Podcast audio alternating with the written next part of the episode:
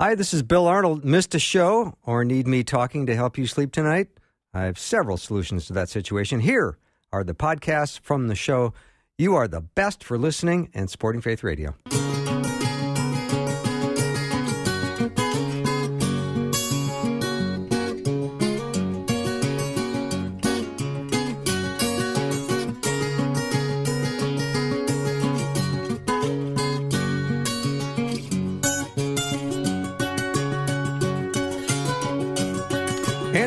Welcome to the afternoon show with Bill Arnold. I am the Bill Arnold part of that short sentence. I'm so glad that we've got this time together, you and me. It's going to be a wonderful uh, hour coming up with Guy Talk that is going to be underway shortly. The power panel is stepping into place. Uh, Agent 007, of course, comes in when he feels like it, but the rest of the players are in place. Pastors Tom Brock, Tom Parrish, and Peter Kapsner. Gentlemen, welcome. Good Hi, to be Bill. here, Bill. All Hey, right. Bill. And that's a big invitation to all you listening that have a question for us. Let us know what it is. We'll try to tackle anything you send over. 877 933 2484. 877 933 2484. And before we go on any further, I want to say once again how grateful I am for what happened this week during our winter share. Again, we're just amazed at God's goodness, your generosity, and the faithfulness of all the listening support, people that pray for us, people that write and send us messages and send us financial gifts. It's quite overwhelming, and we're still gushing over you, and we have every intention of continuing to do that. So, thank you again. And again, the number to send a question is 877 933 2484. All right, here's a question to get things started Should pastors discuss past sins? Is there a place where the sharing is too much information? Yes, it is. Uh, there are times it's inappropriate. Uh, I learned over my years of ministry that to identify with sinners or to say that, yes, I'm not above you, I'm not beyond you, I face the same issues, but I don't know, need to go into detail about the situation because it's not helpful. It's too much voyeurism, and I think it makes people terribly uncomfortable. So I would say be wise, be careful, share, but don't share the details.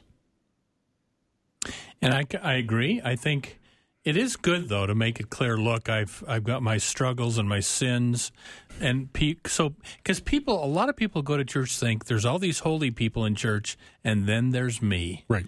And so I, I think I think a pastor should be humble, talk about you know probably sins in general, um, and make it known to people. Look, I don't have it all together either. Right. Yeah.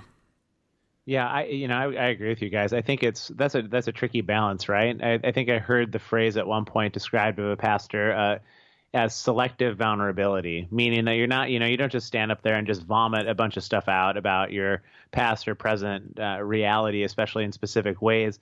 Because I think people then understandably ended up with with an association that every time you step up there again for the months and, or weeks and months to come, they kind of just are, are, are thinking about that. But at the same time, you don't want to present yourself uh, like you just said, Brock, in terms of uh, the squeaky clean, everything's always perfect image. And so I'm not sure what the right answer to that is. I'd be curious what you guys, you know, think about how specific you, you should become, where you identify with the fact that you do struggle and, and have struggled with sin versus um, not saying anything at all versus saying too much. It, it does seem like there's a role to be part of the struggle of the people of the church, but it also seems like there's a role that you are leading and shepherding, and, and I don't know what that balance is exactly. Well, you touched on a good point, Peter. From the pulpit, it's never inappropriate to go into depth.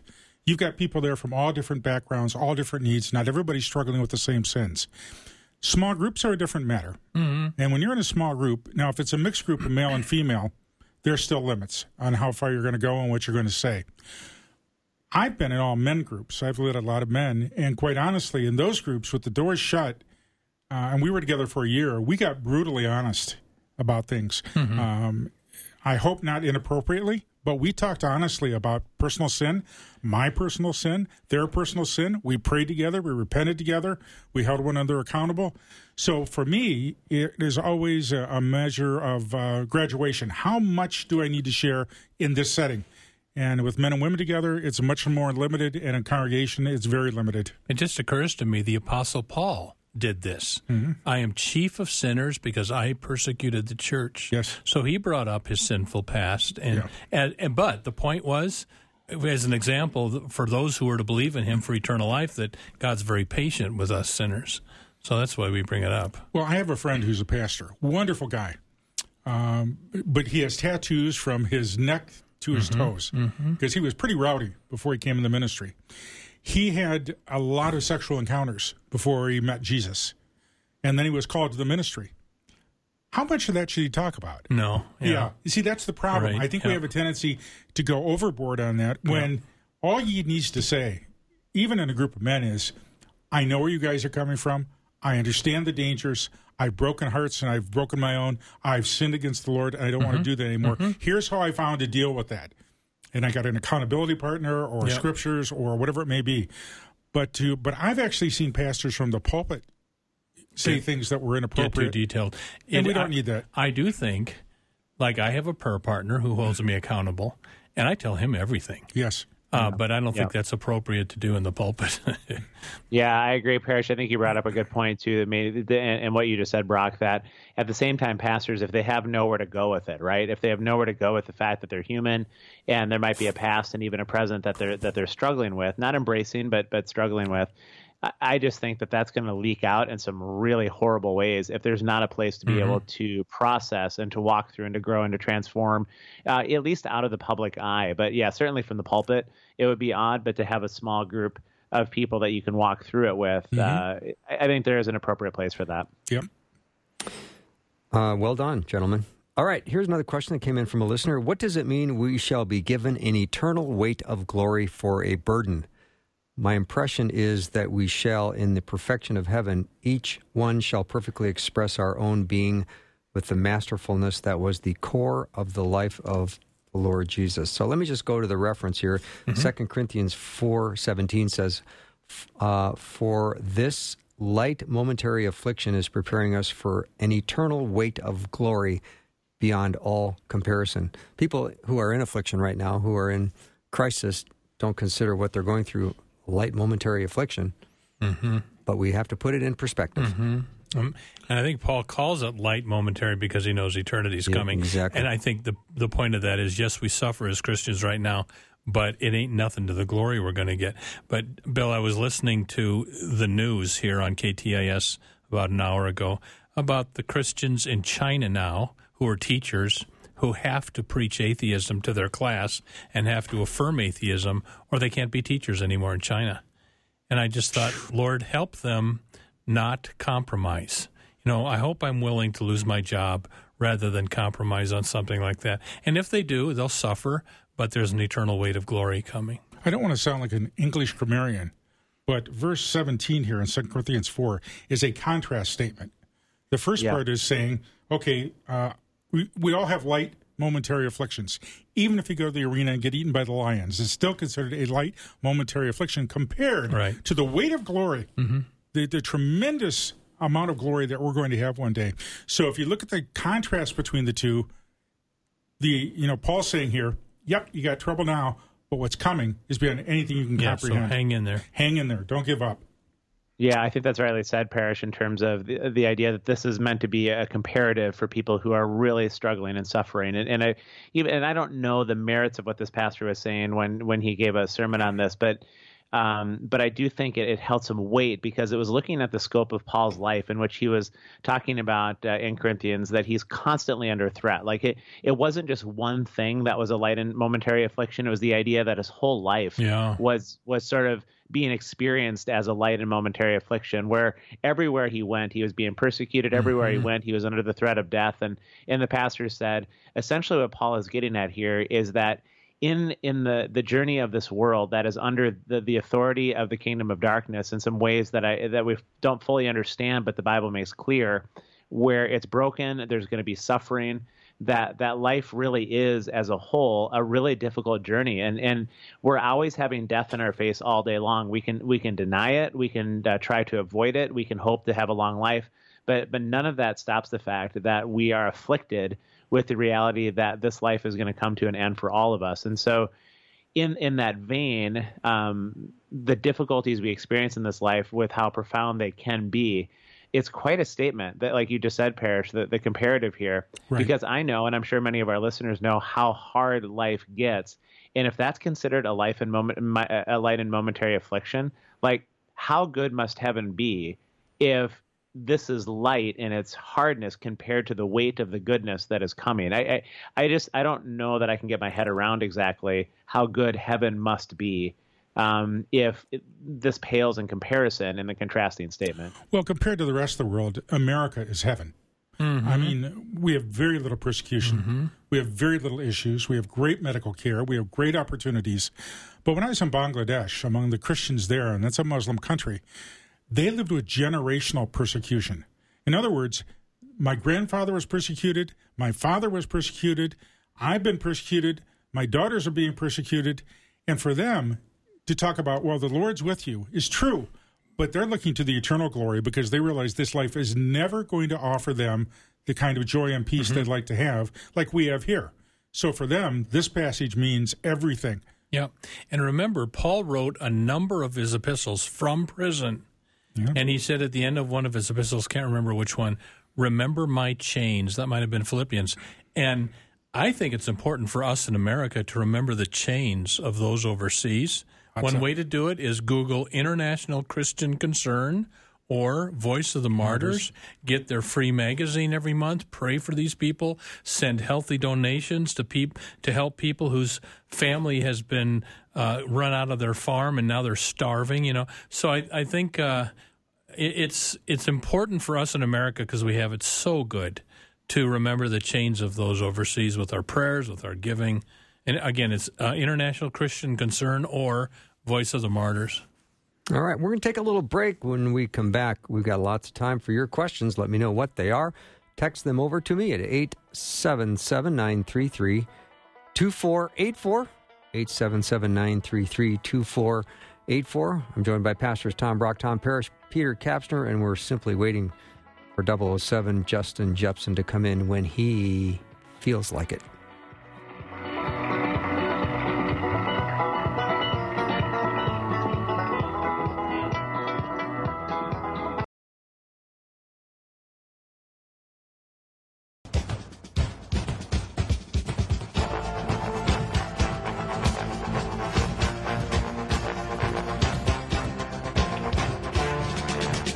It's so nice to be back with the Power Panel today. Guy Talk is happening this hour.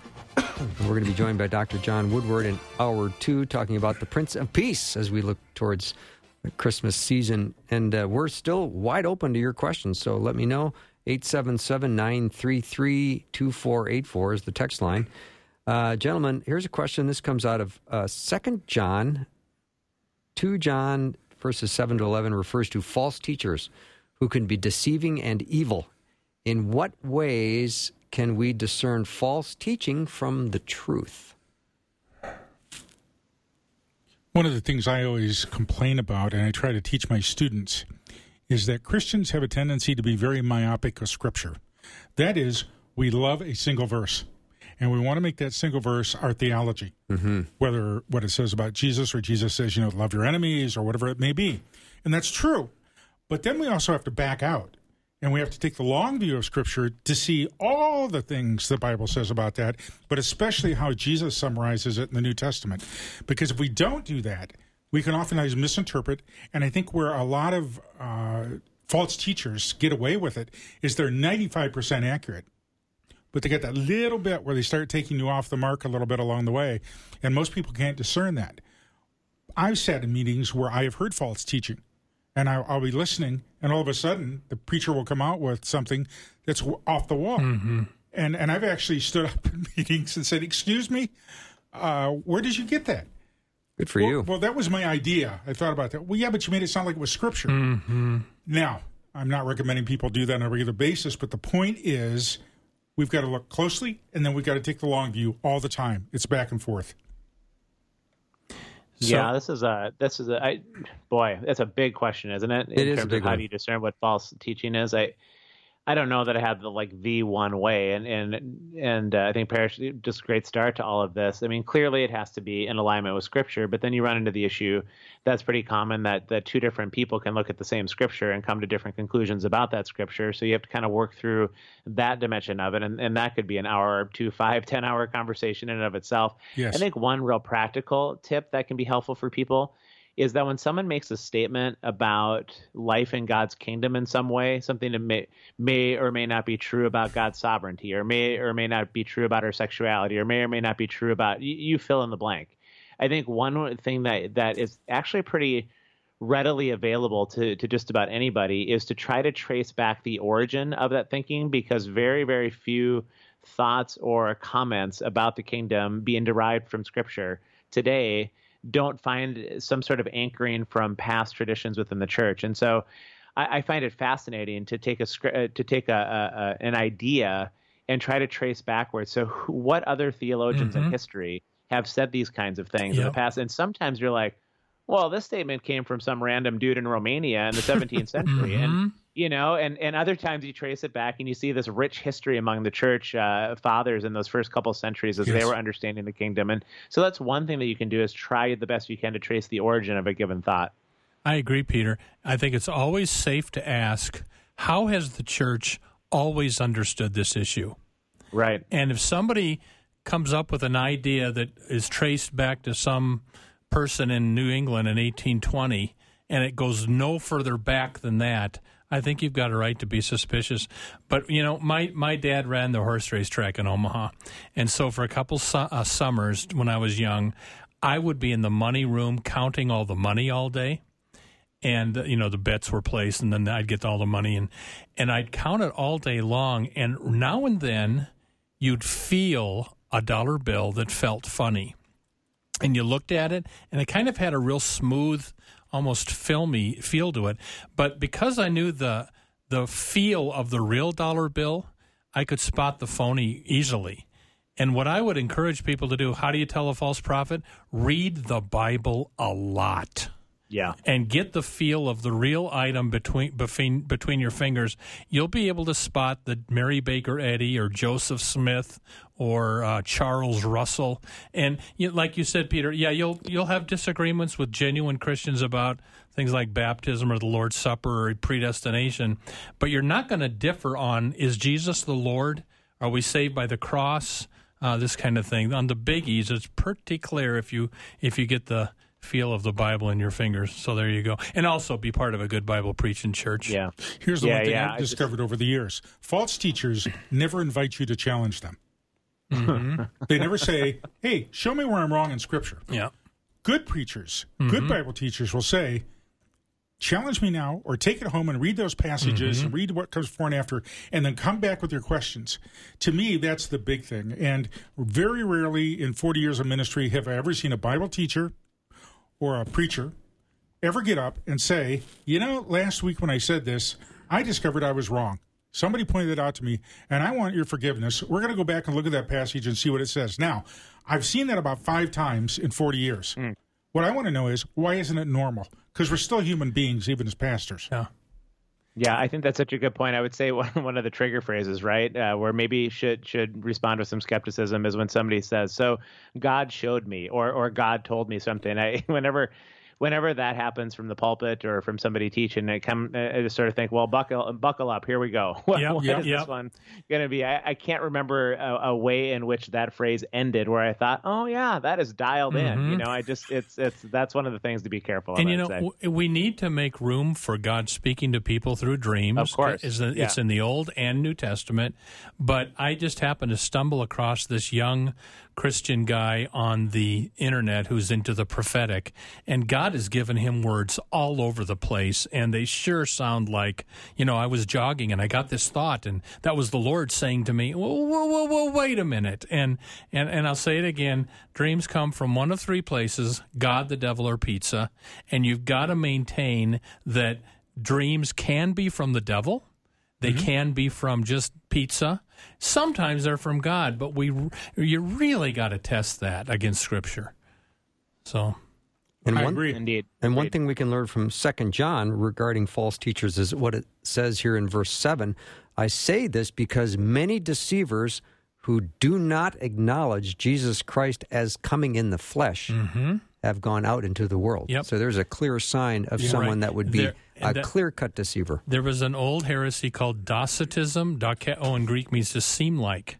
And the Docetists taught this Jesus seemed like a human, he looked like a human, but he wasn't really a human because God wouldn't take on human flesh. And I think that verse is probably pointing to that specific heresy. You got to maintain Christ was truly God and truly man. If you if you disagree with either of those, you become a cult. I can come up to Yeah. today. I listen to politicians. I listen to news media people who will often quote the Bible now or quote Jesus. And I've, there's been plenty of that through the election. What's amazing to me is they they speak with authority as though they know exactly what Jesus is saying, and ninety percent of the time it's out of context, mm-hmm. and that bothers me to no end. And there's no, I wish I could call right in and CNN and or one of those and say, "Wait a minute, let's talk about this," but they don't let me in. All right, here's another question from a listener. How does the group feel about new tattoos on pastors or getting one after becoming a Christian? I don't have any, and I'm not getting any. Isn't there a verse you in Leviticus? have that one. There's one verse in Leviticus about not Getting not tattoos. tattooing because the for surrounding people tattooed. Yeah. And I go to a restaurant now, and for me, it's a, an opportunity when I, I could go to restaurants to say to the young woman or young man, "Why did you get that tattoo? It's really unique." And they say, "Well, I'm a very spiritual person," or this or that.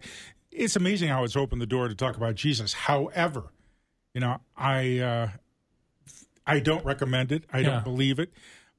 But I don't think there's a legalistic system from the Old Testament now with the understanding of grace. But I would advise Christians probably to stay away from that as best you can. I know my oldest son, when he was in high school, uh, decided he wanted to get a tattoo when he turned 18. And I said, okay, I'll tell you what, you've got a good friend who's an artist, have him draw it, put it on your wall. And after three months, if you still like it, get it. well, after two months, the picture was gone, and he never got the tattoo. Yeah.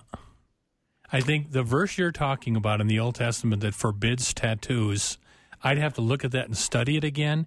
It's not impossible that they're condemning tattoos per se, but uh, a kind of a thing that was linked to idolatry. But maybe they, I mean, I don't get a tattoo, and that verse is, of course, I never wanted one, but I, I think that verse has kept me from getting one if I wanted to. And plus, no offense to anybody out there, I think they're ugly. Well, and pain is a big thing that's kept me away. they, they hurt. Yeah. All right, we're going to um, be back with lots of questions, and they would be supplied by you. So let me know what it is you've got uh, to ask the power panel. The number is 877 933 2484. Again, I want to thank you for your amazing support of Faith Radio. Uh, this week, uh, we did two and a half days of our winter share, kind of wrapping up the year and getting a head start on 2021. I'm looking forward to 2021. I hope you are too. But what you've done is you've uh, shown up in a very significant way, and you've said, I'm here. I'm going to help. I'm going to support Faith Radio. And it's meant the world to us, and it means the world to us. So thank you so much for your generous um, spirit and your love and your support and your prayers. We're going to be back in uh, a couple minutes with Guy Talk. Again, the number is 877 933 2484. Or if you're more comfortable emailing, you can email me, bill at myfaithradio.com. Be right back.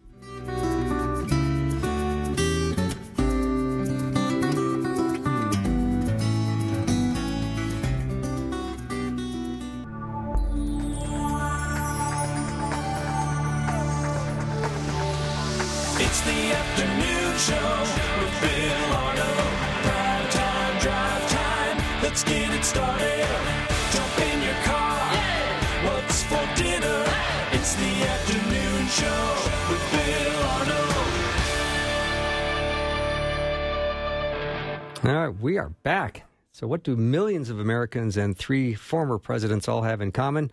None of them have heard of Afternoons with Bill Arnold.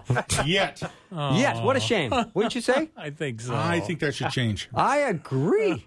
All right. So I'm just I'm a happy guy on the radio, and I love uh, this show. I love my listeners. I love my guests. Thank you guys for being here and being part of this. we love It you, is the highlight of Bill. my Great week. big to COVID be hug. with you. That's enough. Where's Jeppesen? He hasn't shown up yet. All right. Yeah, he's quote unquote at a meeting, right? Yeah, sure. Yeah. All right. That's what those agents call those things.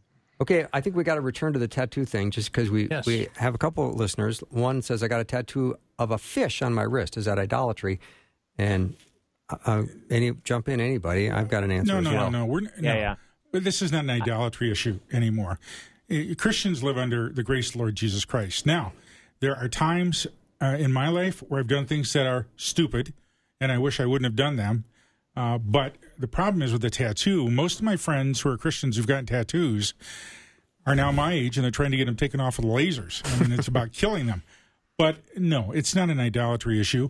Uh, if you had something really inappropriate, I'd say, yeah, go remove it because you don't want to claim Jesus with your mouth and then your body says something else.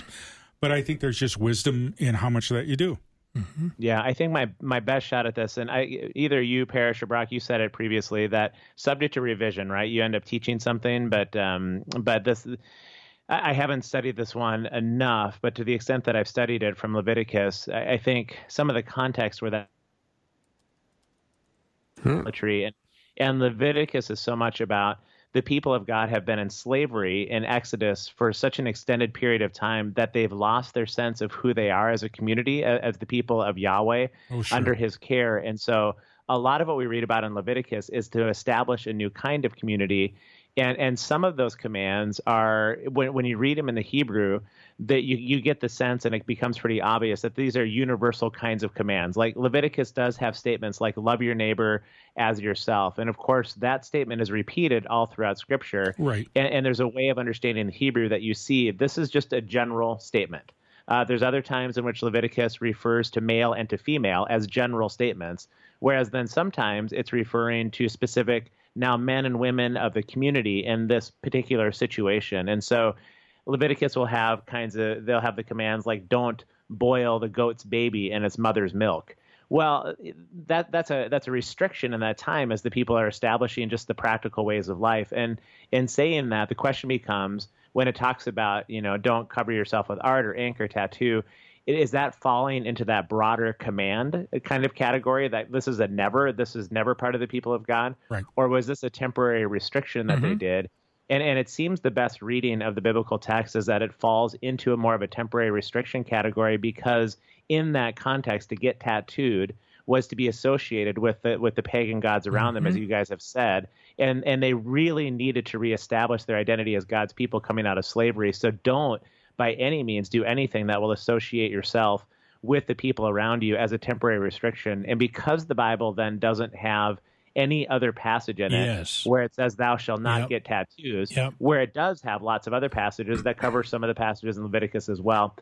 Again, subject to change, it seems the best reading of the text is that this was a temporary restriction. And you know, you're making a good point as far as when we read the Old Testament, some stuff, like you just said, is for the Jews only to make them different from the rest of the culture. Don't eat pork. Worship on Saturday. Um, get circumcised. You come to the New Testament, you don't have to get circumcised. Mark chapter 7, Jesus declares all foods clean. Um, and I don't, I just got a letter from a lady upset with me that I said on TV that uh, you don't have to observe the Sabbath like the Old Testament Jews did. Uh, but I tried to make the point: look, it's not it is it's not reiterated in the New Testament that we have to worship on Saturday. The early church started worshiping on Sunday because something pretty big must have happened to get these Jewish Christians to change their worship day. Well, Christ rose from the dead. That's that's the belief. So.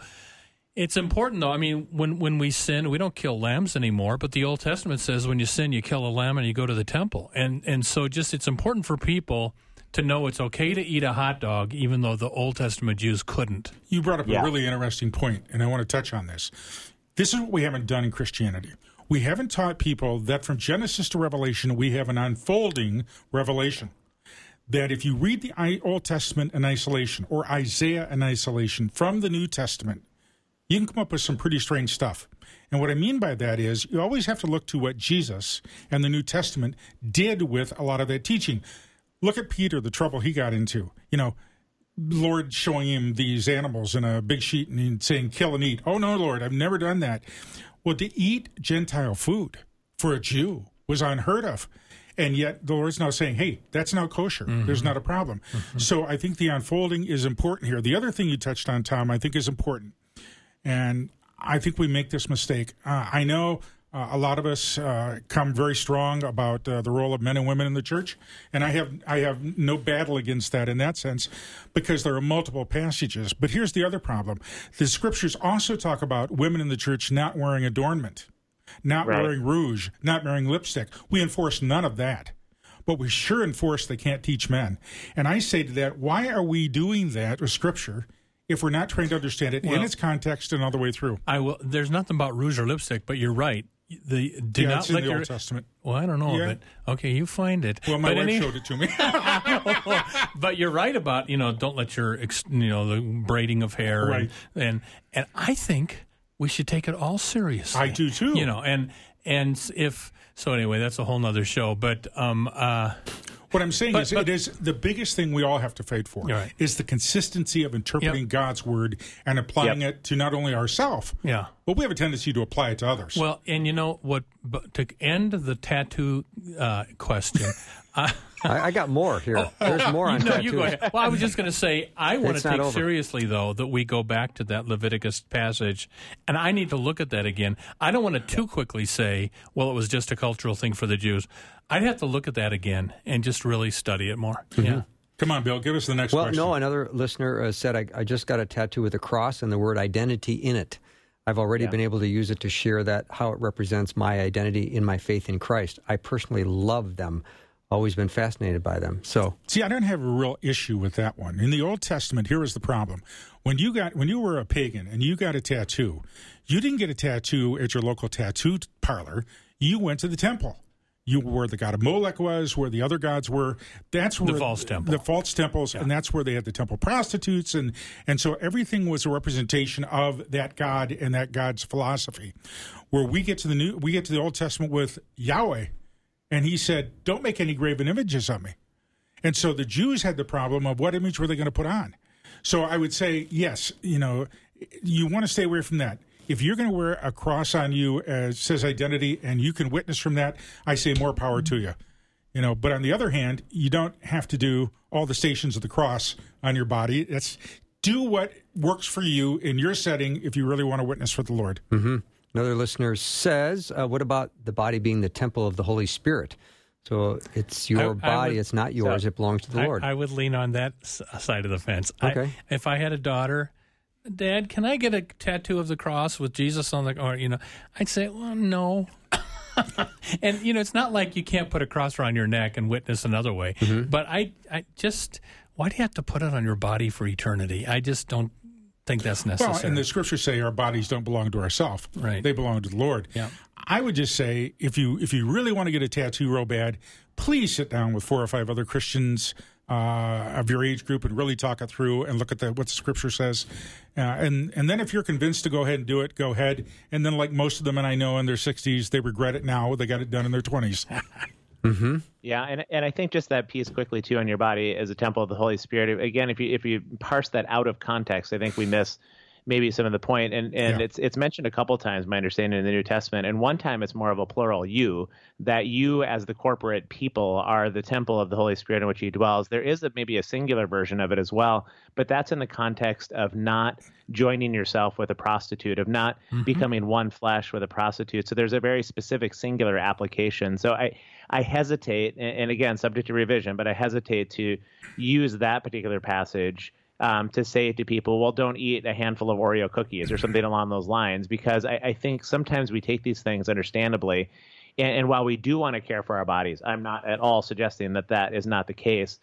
This is a great example of what we've been talking about to some degree in this show is how do we allow and, and retain the authority of Scripture? Because I think all, all four of us right now have a very high regard of Scripture, that it is absolutely inspired and Yes. authoritative and is a guide for life. But that that statement is different than saying an interpretation of Scripture is authoritative and is a guide for life. And and so uh, coming to understand what the Scripture is actually teaching, so we can bend the arc of our life towards that teaching, is not an easy process. And and uh, even just looking at the Leviticus passage on tattoos is a great example of that. You probably have two different scholars coming down on two different sides of that equation, each of which will probably have some degree of merit. So how do you, how do you begin to decide what's authoritative in that instance? I do think, though, it's good to do what you just said. Look at what the scholars say. Yeah, I, for I sure. get. I'll say it again. Get the ESV Study Bible. They're pretty good at giving you the, what scholars believe of various opinions on one verse. Look up the verse in Leviticus. Look at the bottom of the page. Get two different opinions or whatever it is. That's so much better than reading the Bible all by yourself, as if there's nobody that's ever studied this issue.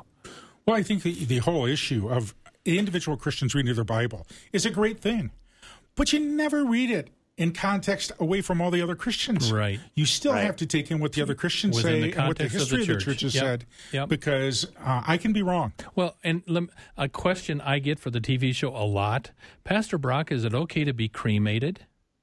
And I think the majority of people in Minnesota now are being cremated. Sixty And- percent. Yeah. And so my response is, well, what is the church? Okay, is there a Bible verse on this? Not really. Uh, the Bible talks about the dead coming up out of the seas. Obviously, they would have been uh, decomposed. So there's no clear verse saying not to uh, not to be uh, cremated. On the other hand, the history of the church has been against it because they want to uh, affirm uh, witness to the resurrection of the body. So I think at least we need to hear why almost all Christians before us haven't been in favor of cremation. Right. And then do what you believe is right and pray about it. But to, to not even, you know, to change something after 2,000 years without even thinking about it is not a good idea. Mm-hmm. Church history is a great thing. Get the book by Williston Walker, A History of the Christian Church, a one volume It's comment. excellent. You know, it's just very good. Mm-hmm. So. Yeah, and if I can just jump in one more time on that, Brock, what you just said about church history, and you brought up Docetism um, re- uh, in one of the last segments related to the context of Second John. See, I think that kind of stuff is absolutely fascinating to understand that John was an incredibly long-lived apostle. He was on the Isle of Patmos for, for the longest time, and and so he lived in uh, the 30, 40, 50 years after the time of Jesus, when many different branches of the church were trying to understand who this Jesus was, and they and and they rightfully, in my mind, decided that this Docetism, this idea that Jesus really wasn't flesh dwelling among us, was a heresy. And when you study those first 50, 60, 70 years of the church, it actually helps us understand the Bible so much more because these Oh, yeah. authors are so often mm-hmm. writing. Well, obviously in the New Testament, so much of what Paul is writing in Galatians, Ephesians, Colossians, I mean, he's addressing things that are going on as Christianity is exploding in the Mediterranean yep. world. Yep. And and I think if you don't have a sense of church history, it's really hard to understand the biblical text. I mean, look at the book of Galatians, written because of the heresy of legalism that we're saved by Yes. getting circumcised. I mean, the, almost the whole book is Paul writing against a false teaching. And same in, Absolutely. same in First Corinthians, they the false teachers promoting uh, immorality in the name of grace. Just you know, it's so the the false teaching has been around since the beginning. All right. We're going to take a break. When we come back, more Guy Talk, 877 933 2484. Be right back.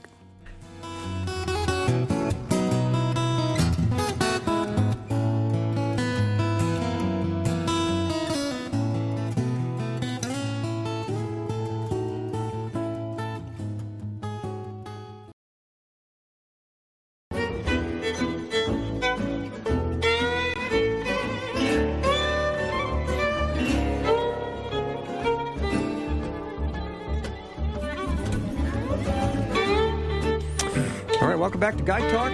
We got a couple of other questions that have come in. Some have related to tattoos. I think we'll move on from there for today. And another question came in for lots more about cremation. I think we'll try to pick another day to talk about that because that's uh, another big topic. Yes, it is. So, um, yep. uh, another uh, question that came in, see if I can find it here. Um, my father asked me this question a couple of times if I have repented. So he asked me, Have, have you repented? He follows that off with saying that he has repented, but he talks about how he can't really recall any time or date or season. And you go, and I can recall when that spirit started to move in me uh, as to a period of time in history. I feel my re- repents are falling short. Why does my father continue to bring this up? I feel like he is looking for an answer, and in return, I feel we are both looking for peace in our hearts and mind. So it sounds like the topic is repentance. Our, our our repentance will never be perfect. It's always imperfect, mixed with doubt, mixed with falsehood. Uh, on the other hand, the Holy Spirit is real and actually does produce repentance in us, so it's a real thing. Um, I would say, if you get too picky on eh, have I truly reached repentance or am I still not repentant enough to be saved, that'll drive you nuts. Uh, so you just we need to remember we're saved by the grace of God, not good works. But if you're also saved by grace, you repent. When you sin, you repent, and you don't live in impenitent sin. I think that's what I yeah, would say. I mean, repentance for me personally is a daily thing. Mm-hmm. It, it's not just a, a once a week uh, at the church service or whatever. It's a daily thing Yeah. because it's not so much I'm worried about have I repented enough. It's because I want to be closer to Jesus. Mm-hmm. I want to be. I want to know Him. I want to be like Him. I want to let Him flow through me. And I know I'm an imperfect vessel, so I repent. But I don't worry about have I repented enough because I probably never have. Mm-hmm. But at the same time, am I pursuing Jesus? And for me, that's the big thing. Mm-hmm. And so that's what I want to do: pursue Him. Yeah. Do you get? I mean, is there a sense in which I'd be curious for you guys too that repentance sometimes, not all the time, but sometimes comes sort of in layers uh, on a given situation where, you know, maybe as a father, I think of some things that you know I had too sharp of a word for my kids, or I, I didn't treat them well, or I ignored them, or whatever, and and you kind of know you did something wrong, and you turn around and and you do say, hey, I'm sorry, and and you kind of mean it, but then. Um, you begin to think about it maybe a, a day or two or six or, or 12 later, and you think, man, I was really lame. Like I was lamer than I realized in that moment, and and I'm I'm really um yeah I'm really sorry for the way that I treated you in that time. And it didn't mean that I wasn't sorry the first time, but I think sometimes it might take an awareness, Yeah. uh, or ta take some time to come to an awareness uh, of how deeply your actions might impact another person, and uh, and the need for repentance, where you almost feel a bit broken up by it. And, and I, I think that's come in stages for me on certain things in my life for sure. If more dads would admit to their kids when they're wrong and ask for forgiveness, we'd have a much healthier Yeah. society. Here's a gal. Uh, she had an abortion. Didn't really think it was wrong when she did it. Years later, she has a baby at Christmas time, is looking down into the cradle, and it hit her what she did to her first child. And to me, that's the Holy Spirit. When the Holy Spirit puts his finger on something that you just didn't even think was wrong, and then, oh Lord, forgive me. I think that's now you've got to receive the forgiveness of Christ and not beat yourself up the rest of your life. Right. Move on. But uh, I, I, I've had that happen where the Lord reveals, you know, Tom, why did you say that? You know, it was wrong, and it didn't happen until maybe a couple weeks later. You know, so My name is Bond, James Bond. No, Guess who dropped in with five minutes left. with left, five minutes to go? I just coming in at the 11th hour. I still get the same Yeah. reward as everyone else, right, Bill? Well, I I'm sure it. you're on some covert mission. So Good to have you here. Justin I will. I- Jeppesen, I- welcome. Thank you for still having me. I Thank you so much. yeah, I, I I was in a meeting and uh, I, I I'd have to tell, I, I can't tell you about it. I'd have to kill you if I did. no, I'm just kidding. I'm just kidding. Just kidding. No, I, I, I was missing you guys the last uh, 52 minutes, so it's good to It- good to be here. in the meeting, did they use the cone of silence? That's you get don't smart, know isn't what, it? you, That's you don't get know, smart. Yeah, you don't know what that I- is, I know do what it you, means. Justin? That Wow. was that was get smart. Anyway, They did on me. Yes. Yes. No, I'm kidding.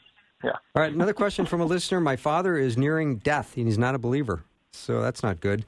I would like to share the gospel with him, but he doesn't want to listen. Can your panel of guys provide any insights as to how to talk to my dad and give him one last opportunity to know Jesus? I, I know what I'd say. You know, pray about the timing. Dad, can I, for five minutes, talk to you about the Lord, and then I'll never bring it up again? But can I just talk to you for five minutes about this? If he says no, then you drop it. But if he's willing to give you five minutes, then you share the gospel and then leave it at that. It's a good start. I would do that. I would also, uh, what I've done actually with people that didn't want to talk, I would say, well, well, tell me, how you doing with all the guilt and shame you got in your life now that you're here at the end? Now, that sounds very harsh, but everybody goes to their death if they're not a Christian with a lot of guilt and shame because we've all made mistakes. And I've had people actually break down in tears. And it's amazing when I can say to them, do you want to carry that to the last moment? And everybody's told me no. Then I can share the gospel with them. Yeah, along with that, I, I, uh, um, yeah, I'd certainly pray about the timing. I would gather other people uh, to be praying with you. I, I would even spend time fasting in prayer um, for for your father, and and um, and, and I would begin asking questions about end of life, and and I think you know, kind of to Tom's point, you know, what do you think about death? What do you think is going to happen after you die? Mhm. You know, have you thought about these things? And I think there's there is a natural fear, uh, obviously, of the unknown that I think you know the inevitability of death you know confronts them face to face and um and trust the lord's going to open a door and that, that it's a door. It's an opportunity that he will open for you. Um it's not something that um you have to coerce or force to happen um and to trust god's sovereignty over his salvation. Um but pray fast and um and be bold and ready to walk through the opportunity. Uh, i believe uh not not if but i believe when it comes. I'm trusting and i'll be praying for your father. Good word. I got a nice uh, message from a listener wanting to uh, minister to that other listener. How nice is that? Hmm, wonderful. And that was in regards to repentance. I was comforted by Luke 3 8, which states, produce fruit consistent with repentance. And that the, the message is that produce fruit in keeping with repentance. This reminds me that it will be something that is consistent throughout our lives, where there will be consistent turning back to Jesus. And how we will know if we have turned towards Him by the fruit we produce. That's right. Good word. that's good Peter, you got anything? I, I don't think I have anything to add to the question about the end of life. I think that's so hard, isn't it? I mean, it's hard to know. I, I, I would just, I think when you can live the life that you're equipped with the truth about things, but then uh, in, invite the wisdom of God to know what part of that truth to use and when to use it. I do think that that goes into what these guys are saying. You know, when you when you have an invitation to talk about it, um, to just to just ask for wisdom from the Spirit. It, it is interesting. As much as we say that we're skeptical about getting words from God, uh, when we hear that kind of stuff, I and, and I think we should be. I also don't want to at all diminish the idea that the Spirit does give insight in situations um, when when you lean in in prayer for what to say, when to say, how to say. And so I think to just ask God for the space to be able to to to share our witness again and and how to do it and when to do it, I think is really appropriate. But it, it's a hard situation, uh, certainly. There was a survey done many years ago on elderly people and what were their questions, what were their regrets as they came to the end of their life. Three kept emerging over and over and over. Number one, uh, why was I here at this time in history? Why was I born when I was born? What was I supposed to do? Number two, uh, I have regrets I didn't spend more time with my family. Why didn't I tell them I loved them more? And number three, what happens when I die?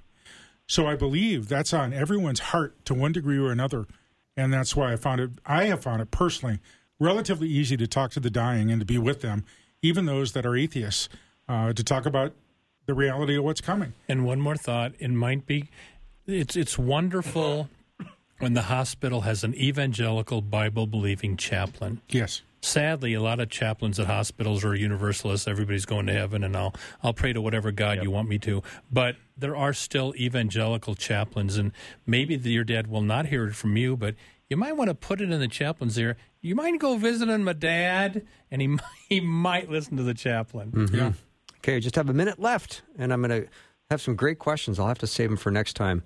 Uh, another listener said, uh, "Hey, this is just on the lighter note, but uh, I think it was last week on Guy Talk you were discussing a name change possibility for the segment. Oh. Was it merely hypothetical, or did you guys decide on a new name change? Let me just rattle through the ones that came in that day. Please do. Practical Theology, Guy Talk 2.0, To God Be the Glory, Faith Fighters, Wisdom Warriors, uh, a turnaround hour with the dudes, dudes with a view, Brotherly Wisdom, Good God's Guys, uh, Fishers of Men, Disciple Dudes, Wisdom of the Ages, Wisdom and Laughs with the Guys. Let's call it the View. No, it's not called The View. so we ended The up alternate view. we end up a- after all that little fun we had one day. Uh, we're gonna just stick with guy talk.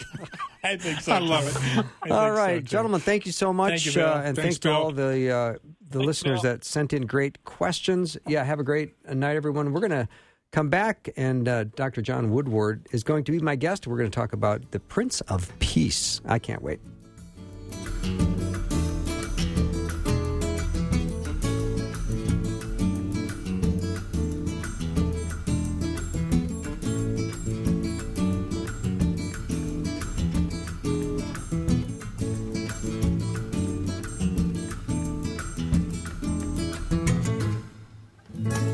Thanks for listening. Programming like this is made available through your support.